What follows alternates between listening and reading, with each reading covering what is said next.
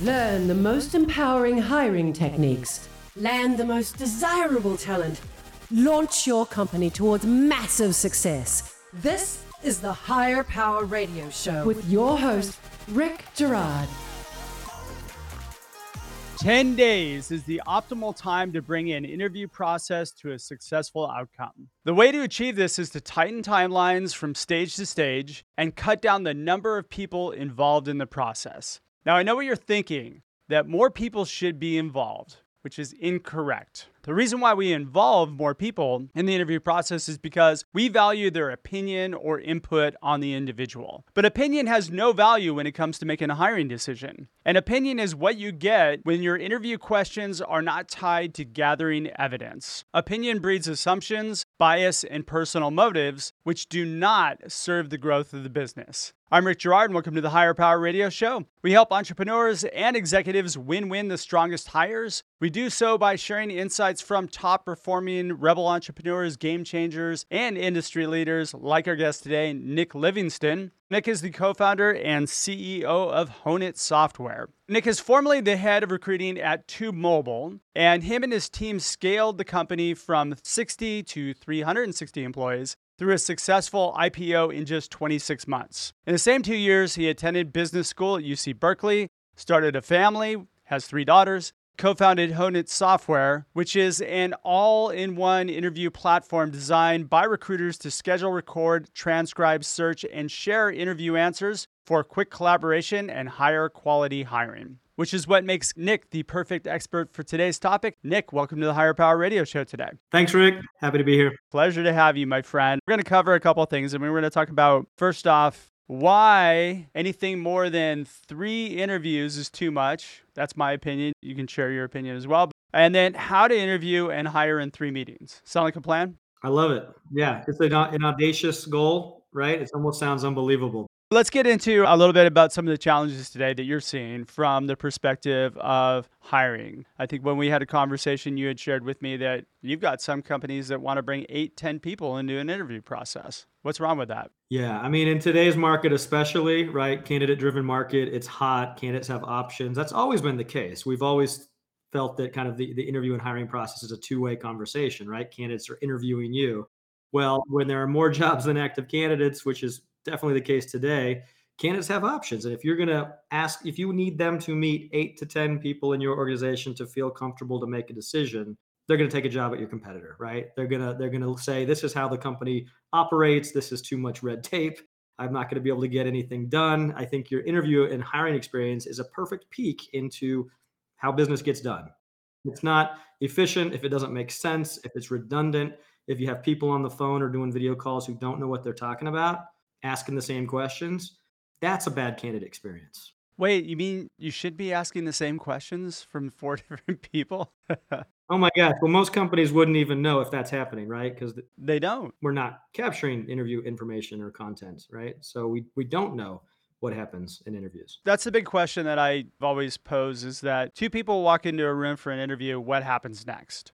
Nobody knows. Nobody knows what goes on in that interaction most of the time. And what happens is that decision usually is made by the interviewer within five to 10 minutes. And then the rest of the whole 45 minutes to an hour is consumed by digging holes and poking reasons why or why not to hire the person. Yeah, the best case scenario, you get some typed notes that are that person's interpretation or their explanation of what someone said about a topic. Yeah, it's worst always case, an interpretation though. That's the problem. Yeah, it's an interpretation, right? And then the be- the worst case scenario, you get a a thumbs up or a thumbs down and says not a fit. And you're like, wait a minute, you just invested 45 minutes of the business's time and money to talk to this person, and the output is. I think the worst case scenario is when they come out of the interview and they're like, uh, I don't really know well, maybe we talk to some more candidates. Or they spent 45 minutes of three out of five stars, right in the middle. Let's not go either way. I'm gonna hedge my bets and just exactly. Well, that's if you're using scorecards, and, and those are completely subjective. I mean, I don't know what transpired, and yes, you trust your people to make the right decisions, but at the same time, can they really be trusted when there's no north star or anything that keeps them headed in the right direction it's true i you know i, I went in i joined an early stage startup uh, in emeryville california you know outside of san francisco so location was a disadvantage the we were building ad technology which was fascinating but it was complex and hard to explain and things like that. Um, so kind of everything was stacked against us. But it was interesting because, you know, when I joined, you know, the founders were doing the first interviews, right? Like at an early stage company, it's the founder, the co-founders who are having that first call. They know what they're looking for. They know the the the the, the culture and core values that they're that they're going for. But as a company scales, you start hiring managers and directors and VPs and, and the C-suite. And you know, maybe your best, brightest uh, interviewers are pushed to the end of the process, right? And we kind of experienced this firsthand where you know you start hiring recruiters to take the first call you start hiring mid-level managers to be the interviewers maybe they don't have any experience in that. And then you know it was interesting you get to brett and john who were amazing interviewers and knew it when they heard it but we'd already spent four hours talking to candidates before they could quickly say you know not a fit right? And it had us kind of think about all this time and effort that goes into the interview process. I mean some companies it looks and feels like an enterprise sales cycle. Enterprise sales, at least you're going deep and you're understanding the problems first before you provide the solution. I've always felt that recruiting, most recruiting processes are completely transactional, where, oh, okay, oh, it's good that you had founders that you worked with that knew how to interview. I've had founders that have walked out of meetings said, yeah, let's just hire them. We talked about baseball for 45 minutes and we have a lot in common. That's the worst reason to hire somebody, though.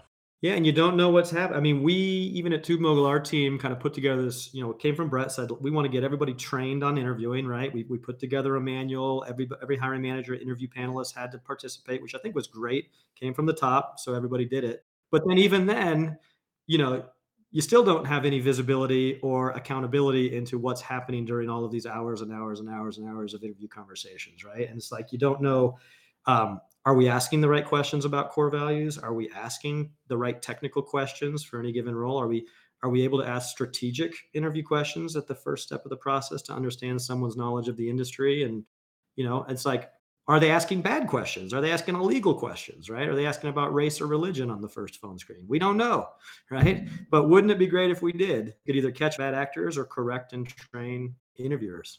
Well, it's a good thing you have an answer for that. All right, you're listening to the Hire Power Radio Show. I'm your host, Rick Girard. And for our podcast listeners, we're going to take a quick educational moment from our sponsors. Hey, check out stridesearch.com. There you'll find a link to healing career wounds. Let it be your company's secret weapon to landing the strongest talent. Our guest today is Nick Livingston, and he's the co founder and CEO of Honeit. And we're talking about the interview process right now and, and how to hone it down into smaller segments or a much more effective process so that you're not wasting a whole bunch of time and getting to the process and being like, eh, I don't know. Yes or no is great because you have an answer, but I don't know. Keep people in limbo. That kills candidate experience. Yeah, and then and that's where it gets wishy-washy, and we we can't respond to a candidate because we aren't sure what the decision is, right? That's where the black hole happens, right? And, and everybody talks about the black hole. It's just it's from the, you know, it's like give them a fast no, right? People appreciate a fast no. They can prioritize prioritize their job search and and and focus on the three companies that are interested rather than waiting. It's timing. Timing is everything on both sides, right? The job seeker's perspective and the the companies. So let's talk about why this is important to a company. Why should they have a process that kind of hones it down into, as I call it, three interviews or so? You know, I think there's a lot of things to talk about here. Um, you know, we the head of head of executive recruiting at at Whole Foods Market, Andres uh, Traslavina, loves using Honeit because it keeps the process fair and consistent.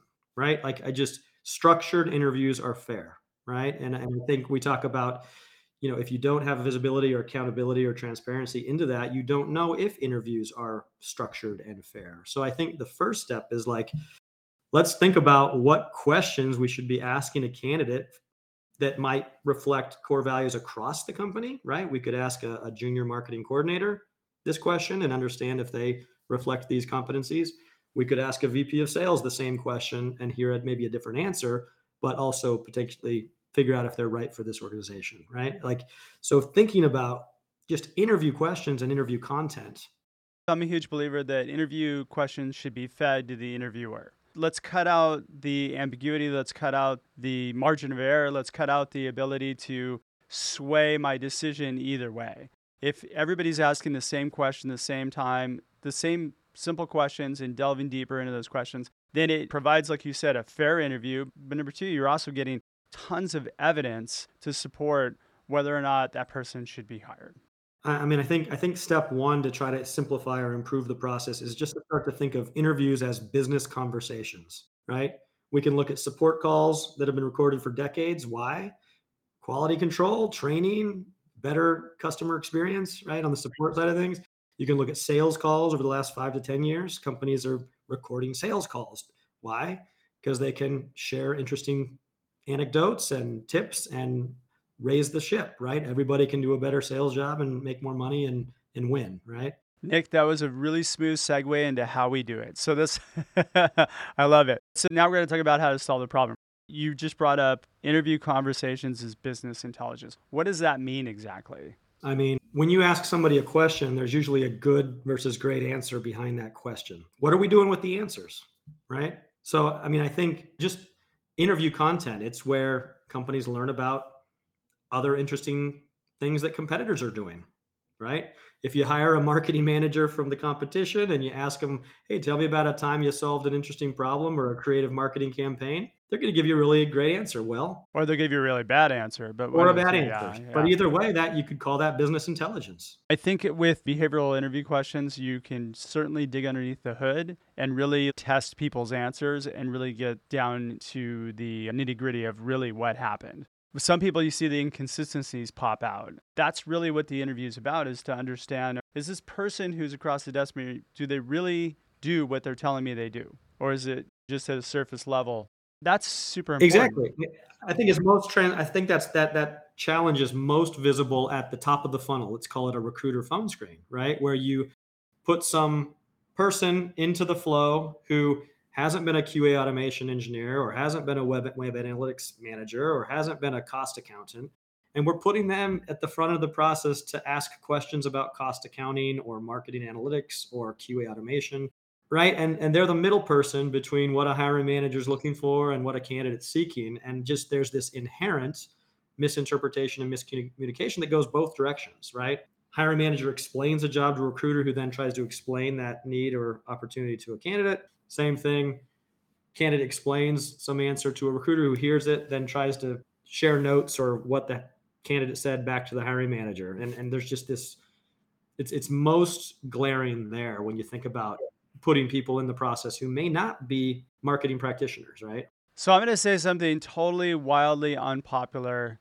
I think doing these technical phone screens in the very beginning after the recruiter talks to the person are just a big waste of time. They don't really gather any data to support anything. But I think the recruiter can gather that data more impactfully for the hiring managers so it could just move straight to an interview process. As a recruiter, if I can gather data to support this person is the person who built X, Y, and Z, and their portion of that product was they identified this, that, and the other thing, and then they walked me through the complete steps of how they built something or how they completed a really hard project or how they gained recognition from the company. Those are the things that are most impactful that can skip all that, get you to a point where you don't have to deal with it. Yeah, I think so.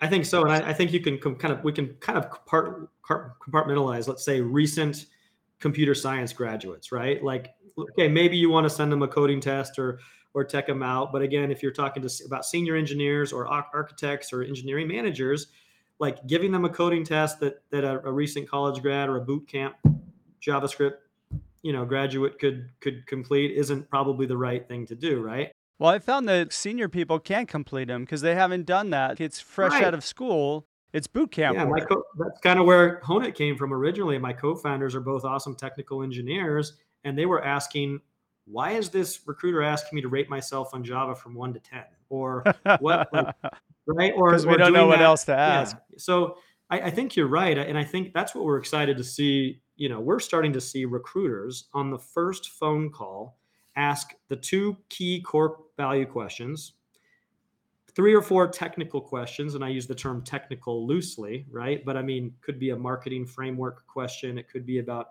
how did you solve this problem in finance right but they're able to ask now these like in-depth rec specific questions and share those insights, right? Like like let's let's go a little deeper, right? To recap on the interview structure, we have core values questions, questions related to the need, the skills, whatever they're looking for, then a good answer versus a great answer. Or yeah i think answer. just the idea of the, the interviews as content right? There's questions there's answers there's insights that that we ha- historically haven't really captured or shared. And i think it's really important to point out here is that you don't want it based on opinion how you interpreted the answer. It should be more factual. It has to be factual. i think that's where bias i think that's where bias actually comes from. Bias isn't what the candidate said right? Bias is i heard something.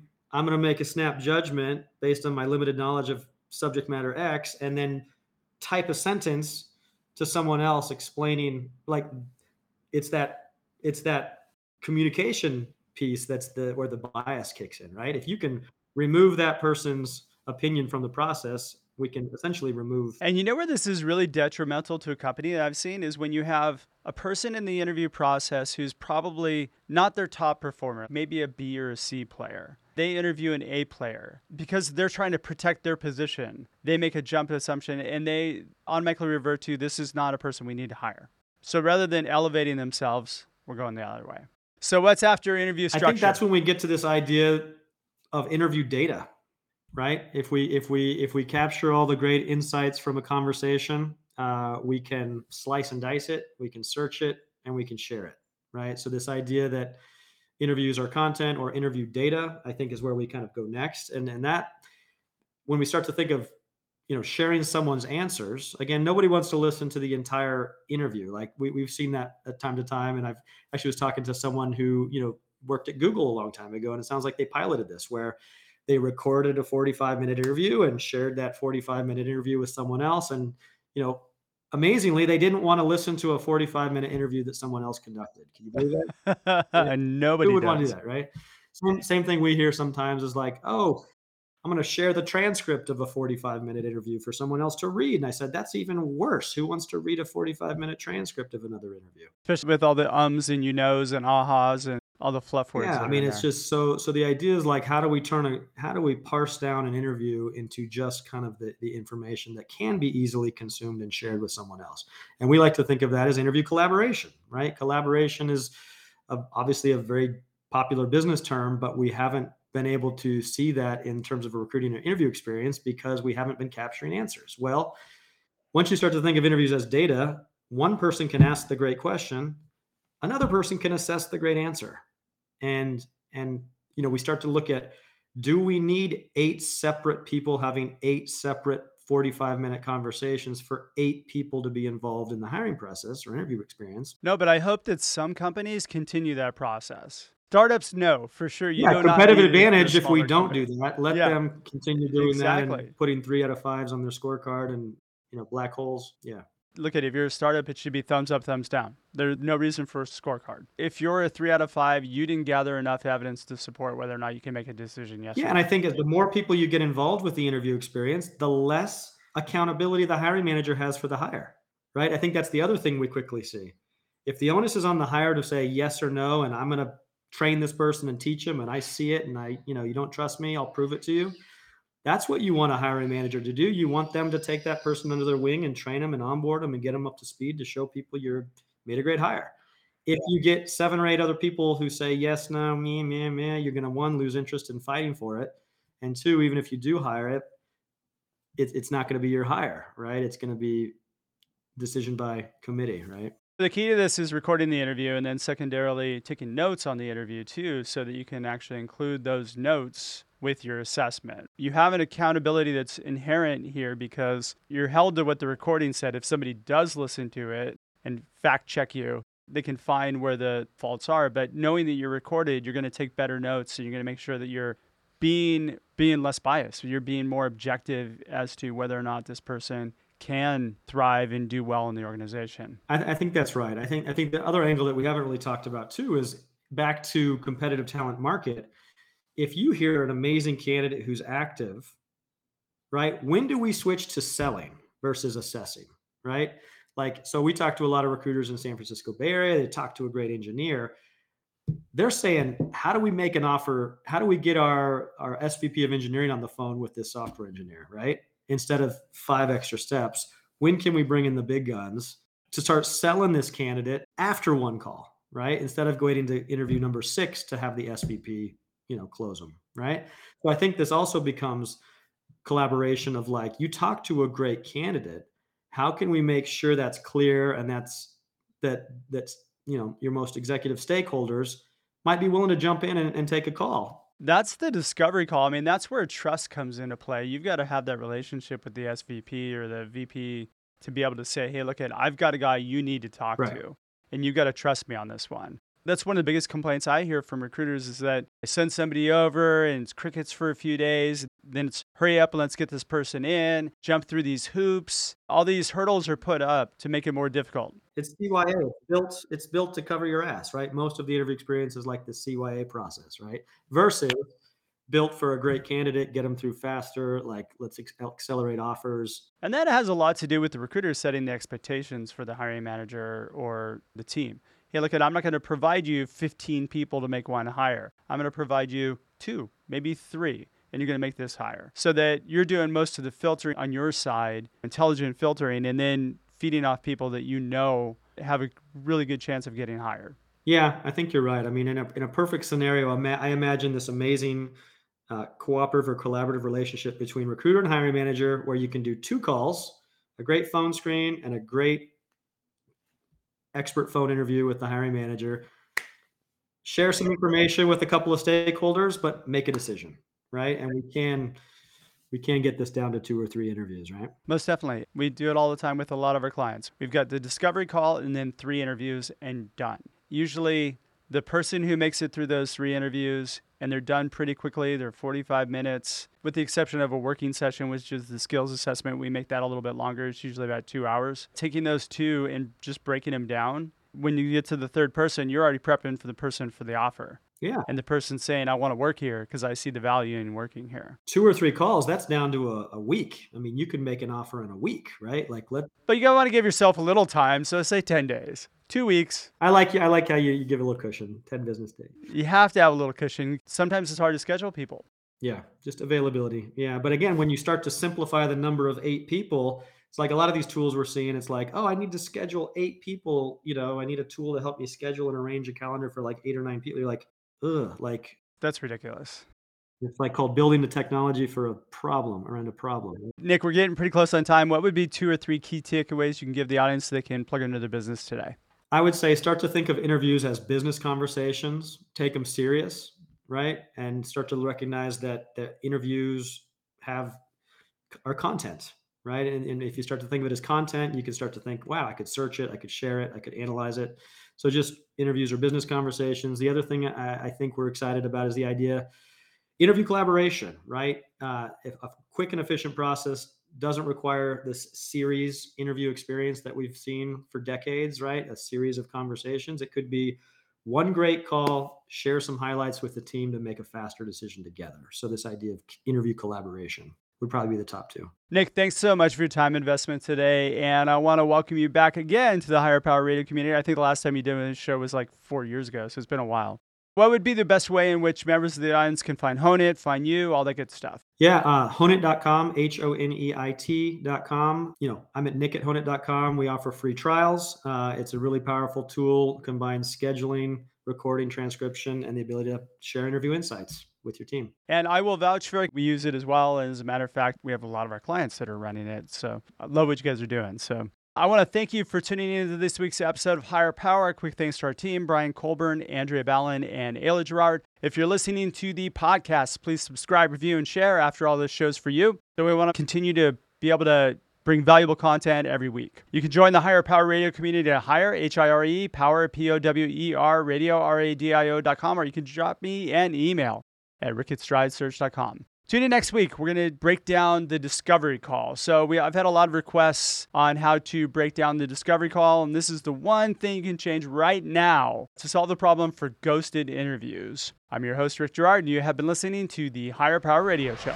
Aloha. Thank you for listening to Hire Power Radio. Catch our LinkedIn Live show every Tuesday at noon, or download the podcast on iHeartRadio, iTunes, YouTube, or your favorite podcast platform. We appreciate you joining us on Hire Power Radio with your guide to hiring success, Rick Girard.